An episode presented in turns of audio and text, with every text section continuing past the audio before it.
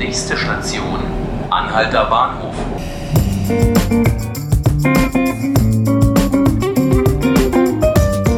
Hallo und herzlich willkommen zu 5 Minuten Berlin, dem Tagesspiegel Podcast. Mein Name ist Tilman Schröter und heute haben wir eine weitere Sonderausgabe von 5 Minuten Berlin, denn wir feiern in dieser Woche natürlich 30 Jahre Mauerfall. Am Samstag ist der Jubiläumstag, der 9. November. In dieser Woche hören wir also Geschichten, die mit diesem historischen Tag zu tun haben. Und bei mir steht nun mein Kollege aus dem Berlin-Ressort, Björn Seeling. Hallo Björn. Hey, hallo.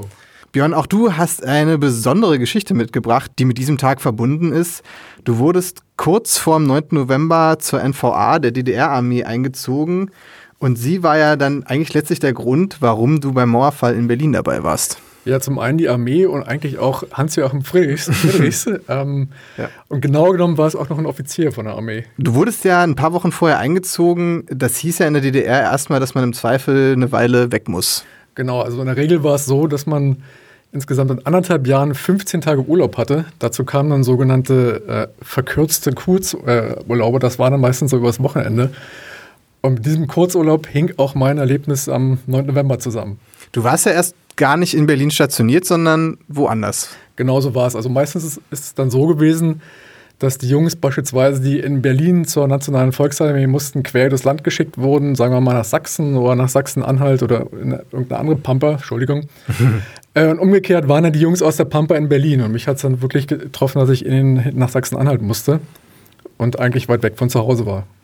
Und dann irgendwann kam der glückliche oder ja, doch eigentlich glückliche Zufall kann man schon sagen, du wurdest nach Berlin zum Umzug beordert.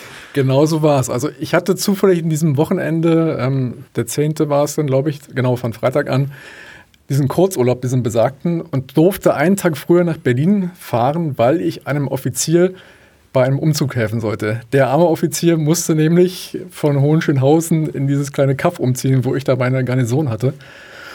Und so kam es, dass ich am Vormittag des 9. November plötzlich in Berlin stand. Okay, und was ist dann passiert? Du warst wahrscheinlich auch auf der Bornholmer Straße oder wo warst du da? Na, zuerst mal muss ich die Mann ja beim Umzug helfen. Also der wohnt ja. in Hohenschönhausen in einer, glaube ich, anderthalb Zimmer Plattenbauwohnung und habe da einen Lastwagen mit seinem Krempel beladen. Ja, und dann Nachmittag hatte ich frei. Ja, mhm. und dann wurde es ein bisschen später. Es gab diese berühmte Pressekonferenz von Schabowski, mhm. ähm, wo wahrscheinlich jeder heute sagen wird, ich habe nicht so richtig verstanden, was er da gesagt hat. Aber es nahm dann noch später seinen Lauf. Wie hast du denn den Moment des Mauerfalls so erlebt eigentlich? Also es war eigentlich, wie gesagt, nicht der, die, die Schabowski-Pressekonferenz, die Sache, wo ich sagte, jetzt fällt die Mauer runter, sondern es war wirklich, wie am Anfang schon erwähnt, Hans-Joachim Friedrichs. Mhm. Ich wohnte damals noch bei meiner Mutter, wie es halt bei vielen jungen Menschen in dem Alter ist und wir guckten die Tagesthemen, das war, glaube ich, so zehn nach halb elf abends und dann sagte eben Hajo Friedrichs diesen berühmten Satz, ich habe mir den mal aufgeschrieben, Moment. Ja.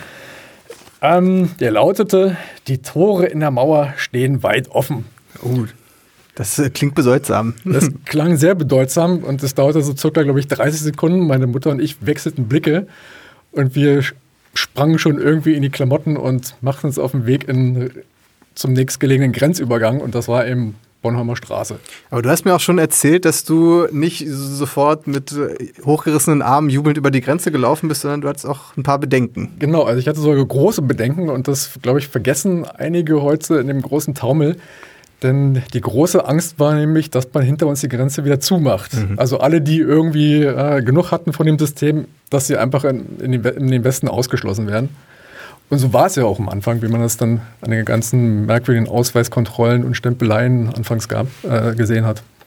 Und du bist ja danach, ähm, also gab es die DDR ja noch ein bisschen weiter, du bist ja nicht auch sofort dann aus der Armee entlassen worden, sondern du hast eigentlich eine sehr bizarre Situation erlebt, nämlich du musstest noch weiter in der NVA bleiben. Genau, also es A, gab es mehrere bizarre Situationen. Also ich bin halt über diesen Grenzübergang in der besagten wilden Nacht rüber und habe dann nicht eine Nacht Party gemacht, weil ich eben Schiss hatte, dass A, die Mauer äh, wieder zugemacht wird und B, ich hatte auch keinen Ausweis. Mhm. Dazu muss man wissen, dass Leute, die zum, äh, äh, zum Wehrdienst gezogen wurden, Ehrendienst sagte man, zum Wehrdienst gezogen wurden, mhm.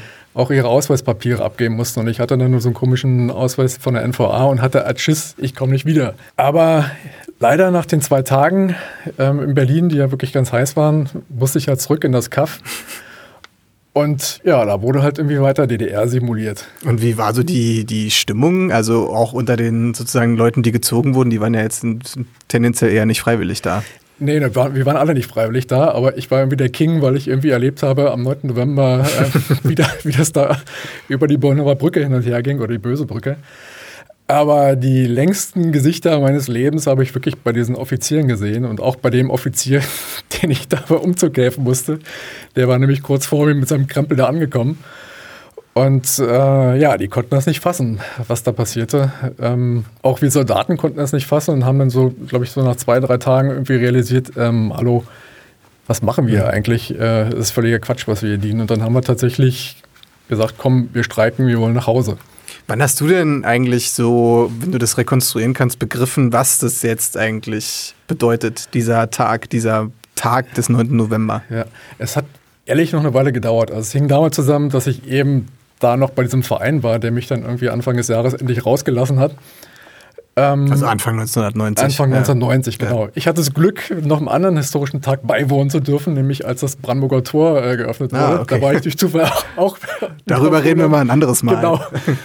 ähm, aber es war eigentlich der zweite Tag, als ich wieder in meiner äh, Redaktion war. Ich habe damals bei einer DDR-Zeitung schon volontiert. Mhm. Und das war ein Termin des damaligen DDR-Ministerpräsidenten Hans Modrow. Mhm. Da hat mich die Redaktion hingeschickt, ja, der Volontär kann das mal machen.